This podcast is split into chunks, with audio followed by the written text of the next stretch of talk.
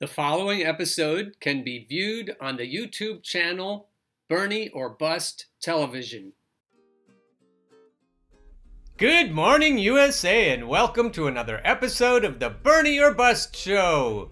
Hey, Boomer, do you trust Google? Thank God for young people who pay attention. Here's an article by Didi Rankovic. YouTube pledges to boosting authoritative sources during 2020 election. Does that make you nervous? Google seems to have assumed a role in the US electoral process, and it is one that is designed to support the upcoming 2020 vote. Google anticipates that as the November elections near, more and more people will be turning to its giant video platform YouTube to learn about the candidates and watch the election season unfold. With this in mind, YouTube VP of Government Affairs and Public Policy Leslie Miller said in a blog post that this social media platform now wants to be a more reliable source for news and information. One of the efforts that YouTube will focus on might prove to be particularly controversial raise up authoritative election news, and also promote quality journalism. Dear viewers and listeners, I don't know if you consider this show to be quality journalism, but I don't think YouTube does, based on their algorithms. Two questions emerge immediately. How does YouTube raise news? And perhaps more importantly, how does YouTube decide what's an authoritative source? Leslie Miller's blog post shed some light on the first, but none on the latter issue. Surprised? What is an authoritative source? How is it distinguished from an unauthoritative one? What qualifies for quality journalism and how publishers may apply to be recognized as such? None of these quandaries are addressed here.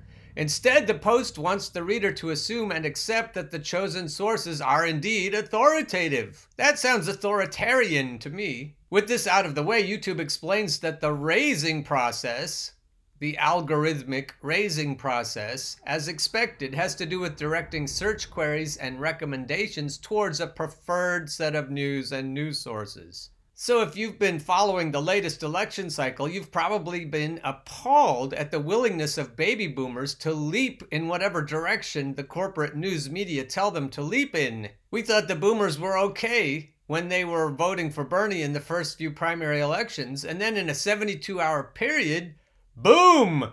The boomers went boom! Where did they go? They went right straight to Joe Biden. Why did they do this? Because they were told by authoritative news sources that Joe Biden was a better bet than Bernie Sanders to defeat Donald Trump. They were lied to by corporate media. They were lied to by authoritative sources. Now, what are the odds that this advice coming from me to baby boomers is going to be algorithmically promoted by YouTube? What are the odds that YouTube will allow my content to reach baby boomers' ears at all? The world could change direction if people like me were allowed to speak openly with a big voice. Now, I understand how markets work. I am definitely a side eddy of a side eddy of a side eddy, and I haven't earned my big voice place. But isn't part of the American dream that someone with a good, accurate take, unbiased take on things be allowed to speak in a way that other people might hear? I'm not trying to say that I should be promoted beyond what I deserve, but based on YouTube's algorithms, I'm being squashed. That's authoritarianism, and that's the opposite of the American dream, at least the way most people think of the American dream.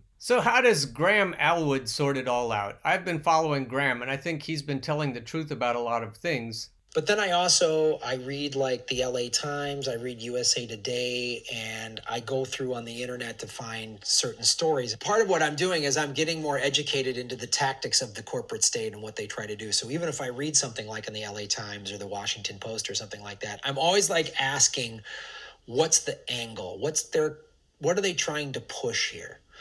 Because in fairness like i've heard i've, I've read some interviews um, some excerpts from people that like worked at the new york times and they're like man i felt like i was selling out to the corporate state but they said i did do some you know 15 to 20 percent of the stuff that comes out of of the new york times or a, a, an outlet like that is actually there's decent journalism. So i try to see first of all what angle what story are they trying to push? What what agenda is this a pro corporate thing? Is this a pro war machine? Is this a trying to keep me scared and misinformed? Or are they actually trying to get at something? And sometimes they get it, they get it. I didn't know this. Like they're getting at a fact and they're giving me information and statistics that I didn't know. So I try to find, I try to read through the lines. Um, I'm a little more trusting of The Intercept and Truthdig because they seem to be reporting on stuff that nobody else is. And I'm not saying they're perfect or infallible, but I've seen a lot of fairly accurate stuff. And again, when the when the corporate media isn't covering it or they're only covering one side of it, they're not bringing up the other stuff.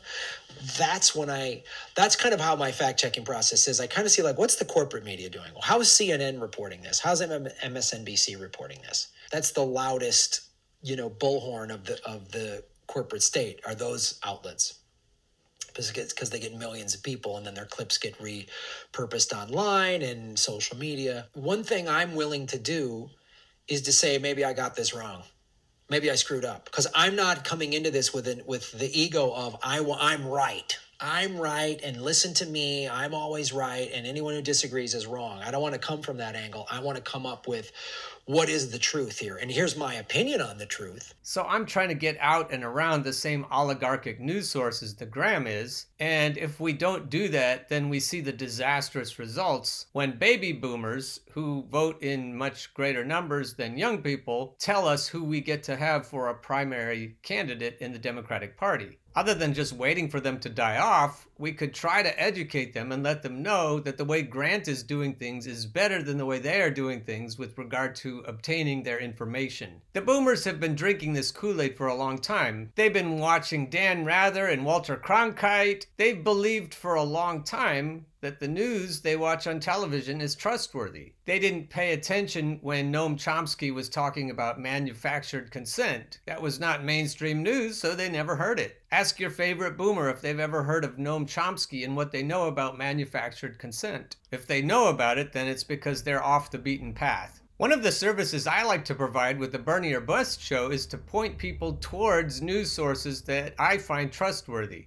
I try to do this legwork so that you don't have to. I'm combing the interwebs for good sources of information and then hopefully promoting those sources so that you can, especially if you're a boomer, so that you can start to retriangulate your data. Medium.com is a platform I appreciate and I use to promote my own articles. I think Medium.com is a good example of the democratization of the internet. Another one is the podcast host Anchor, anchor.fm, if you're interested in starting your own podcast. It does put more of a burden on people to pay attention for themselves instead of just knee jerking and trusting whoever they've been taught to trust. But we need to be doing that, especially in the times we live in now. And make no mistake, the times we live in now are pretty tough. Here's a great article called Perfect Storm and Apocalypse by Stan Goff. Stan Goff is retired military and he has a really interesting and thoughtful take on life. It's easier being a Christian right now than a socialist. At least when focusing on the final reckoning by a vulnerable God, the story ends well.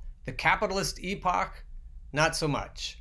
As I write this, the United States finds itself utterly unprepared for a pandemic, to say nothing of peripheral societies with little to no medical infrastructure. The pandemic began during a burgeoning financial bubble that has itself augured catastrophe since its reflation began immediately after the 2007 2008 meltdown. Debt bubbles are neoliberalism's means of kicking the catastrophe can down the road. Unlike tin cans, the risk of said bubbles increases with each passing day. Debt bubbles also increase social inequality by subsidizing stupidity among the rich to ensure continued and increasing return on investment while ignoring the fundamentals. Let's be clear the economy was already overdue for a crash based on the inability of the capitalist class to renew accumulation through material production.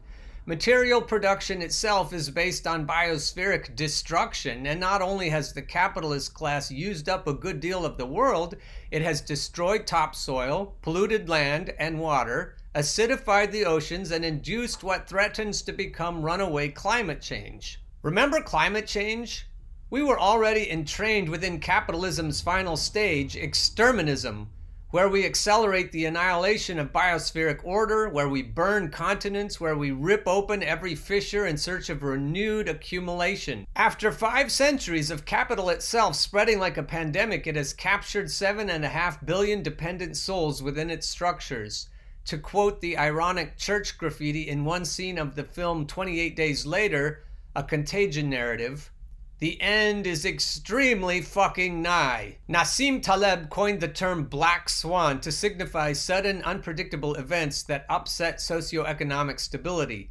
Many call COVID 19 such a black swan, but in 2005, Mike Davis wrote The Monster at Our Door, the global threat of avian flu, and he wasn't alone in sounding the alarm that global urbanization combined with capitalist agriculture is working with bomb materials. Given that these kinds of concerns have always been set aside in the interest of accumulation, perhaps it was unpredictable to those who can't see past the next business cycle. The black swan concept is closely associated with an axiom from chaos theory sensitivity to initial conditions. In shorthand, seemingly insignificant changes you see today can grow into big changes later, and not predictably because every other change will interact within that change, creating chaotic developments disruptions of stability. Inside a pangolin, one exotic wild animal trafficked for profit in a crowded marketplace, a single virus mutates. Seems like a pretty insignificant event, like one dead whale washing up on a beach or one canary falling dead off its perch. Insignificance is a myth. So is compartmentalization. Reality doesn't divide into epidemiology on the one hand and economics on the other and ecology on yet another. Capitalism doesn't want to deny the myth of compartmentalization because that's been its rhetorical strategy all along. Liberal philosophy was predicated on the refusal of interconnection, on atomization, on reduction and compartmentalization. Our predicament today is a demonstration of liberalism's abject failure. When you're being managed for profit, the ruling class doesn't want you to make connections. They want you to work and buy and stay quiet. Here's a side note Stan is talking about liberalism, and he is correctly calling it liberalism because liberalism is market driven. A lot of us call it neoliberalism, but Stan is still accurate here in using the word liberalism. So, in the rest of the article, when you hear liberalism, then just think market driven. Right now, one of our daughters, one of Stan's daughters, is raising a child alone in a city with no family. The schools have been closed, so in order to continue working, she has to rely on a daycare center, which is costing her money, and which itself could soon close, and which is itself a potential disease transmission center. She is imbricated, as are we all, in this so called system. Right now, she is trying to figure out how to pay bills, eat, and sleep indoors because her every need is supplied through an exchange of money. That in itself is cause for profound worry, but what no one dares mention is that a catastrophic cascade such as we are witnessing right now could, I don't say will, but could, cause money itself to become worthless. What happens then? I'm nearly 70, and I can only face this prospect for my wife and I as elders with dread. We have no way to eat without money. We're even getting too old to grow our own food, as if we had the land for it. Medicines? You can easily cite your own experiences and those of friends and family.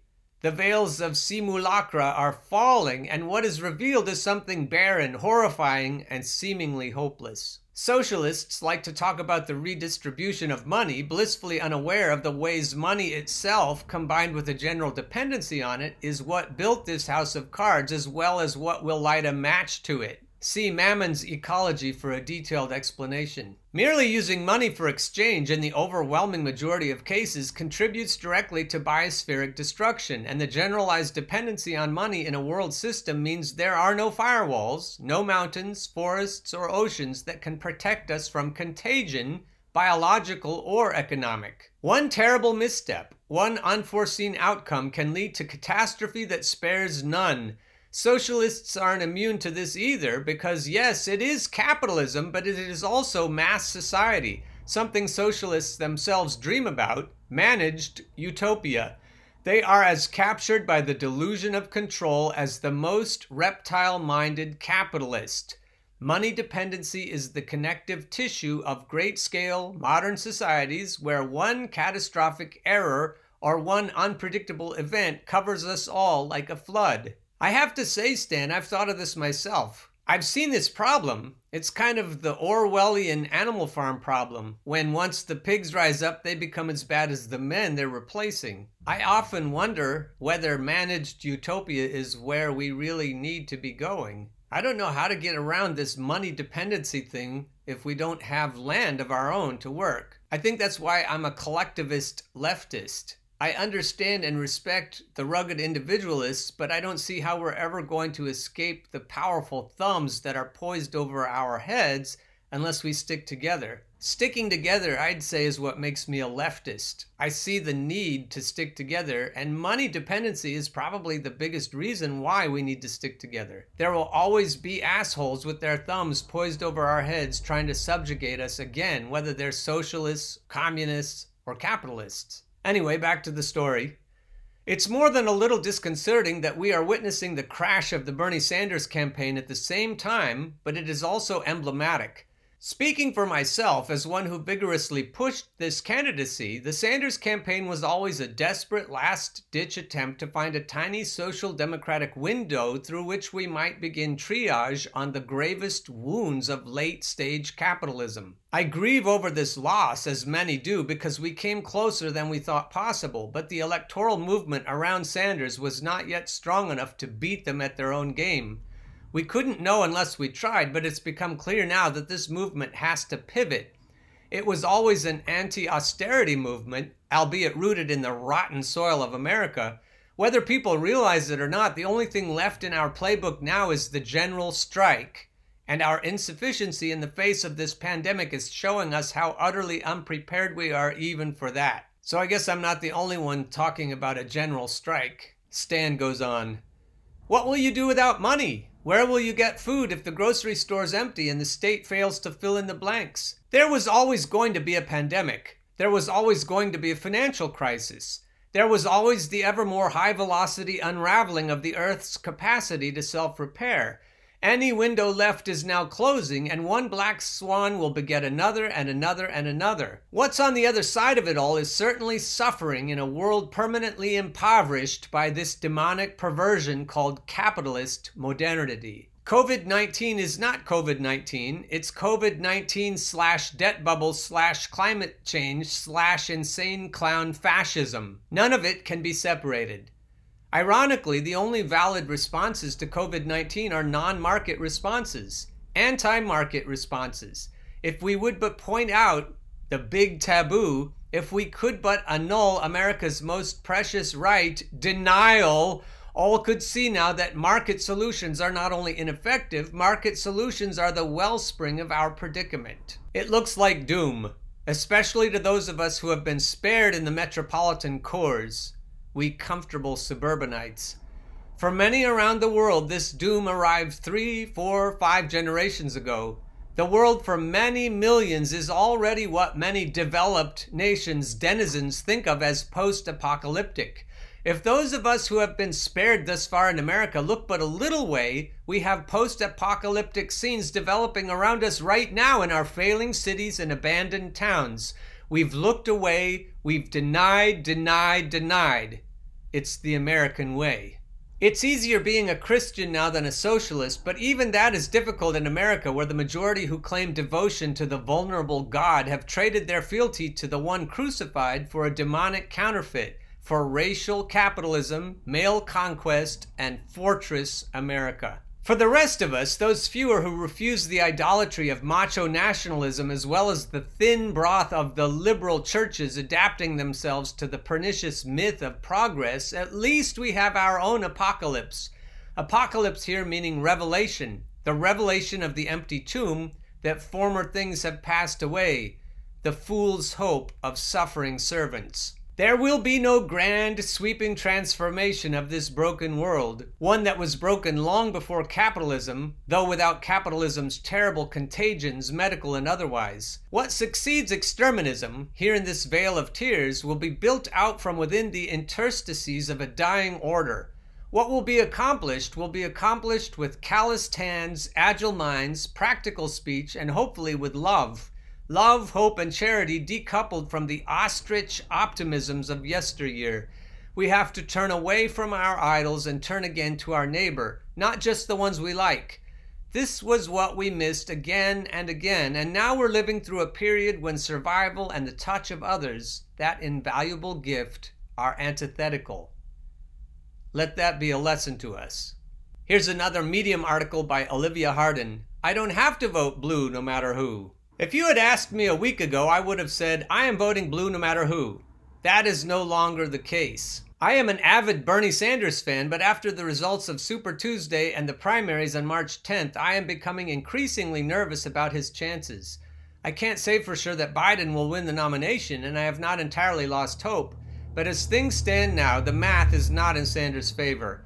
I've started to prepare myself for the increasingly high possibility that Biden will be the Democratic nominee.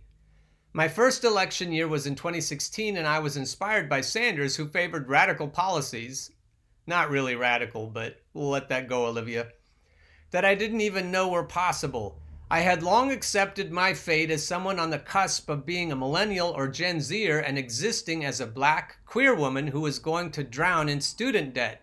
The job market is a mess. Climate change will kill us all. Racism in America will continue to thrive. At 18 years old, I didn't know I could ask for much better, but Sanders has been fighting for America to be better his entire political career. Sanders believes in Medicare for All, a system that would dismantle the greed of private health insurance and pharmaceutical companies and provide affordable health care, including prescriptions. He recognizes that within the next seven to eight years, if we don't take extreme action, our planet will have irreversible damage and young and poor people will face the consequences.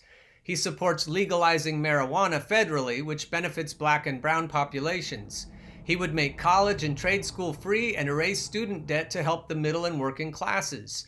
These policies work together to lift up everyone. So in 2016, when Sanders did not clinch the Democratic nomination, I was devastated.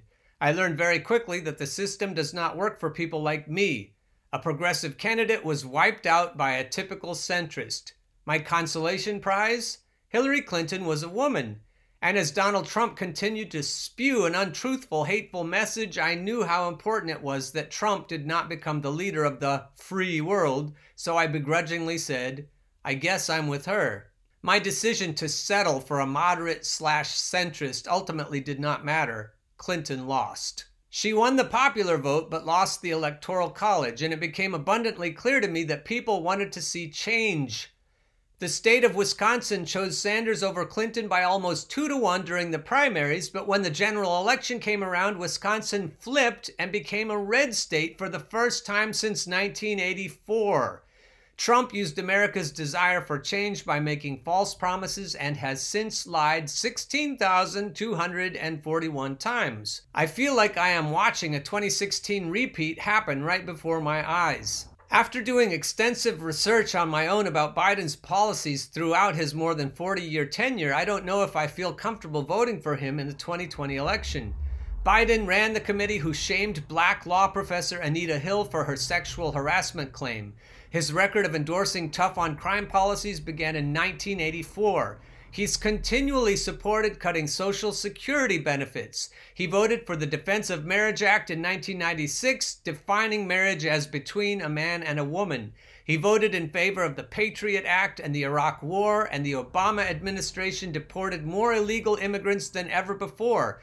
In short, Biden has disenfranchised marginalized communities his entire political career. I understand where the vote blue no matter who mantra comes from because I supported it.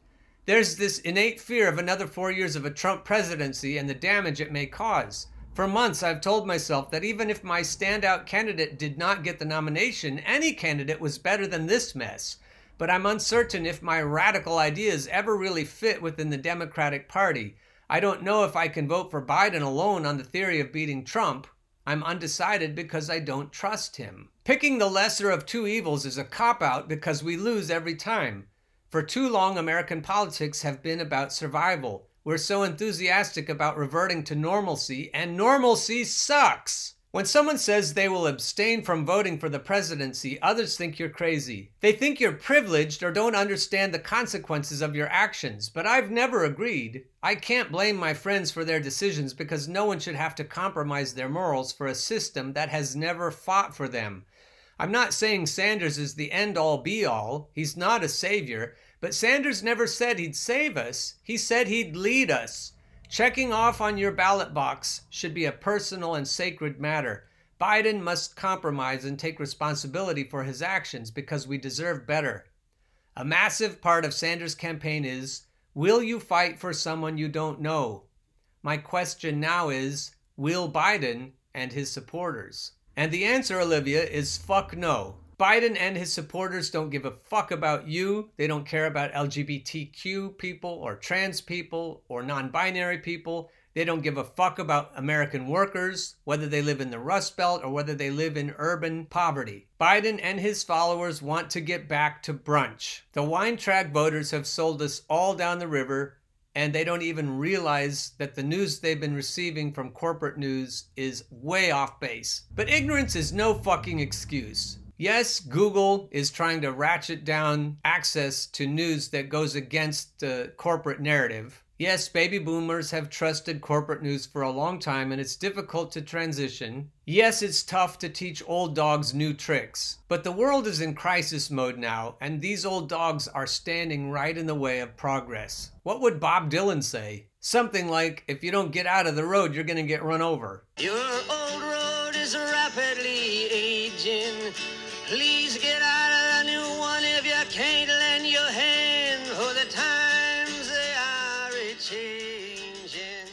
That's about the size of it.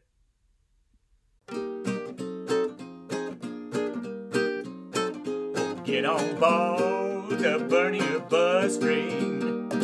Come get on board the Bernie or Bust train. Once you hear that clickety clack, there ain't no time for turning back. Go get on board the Bernie or Bust train.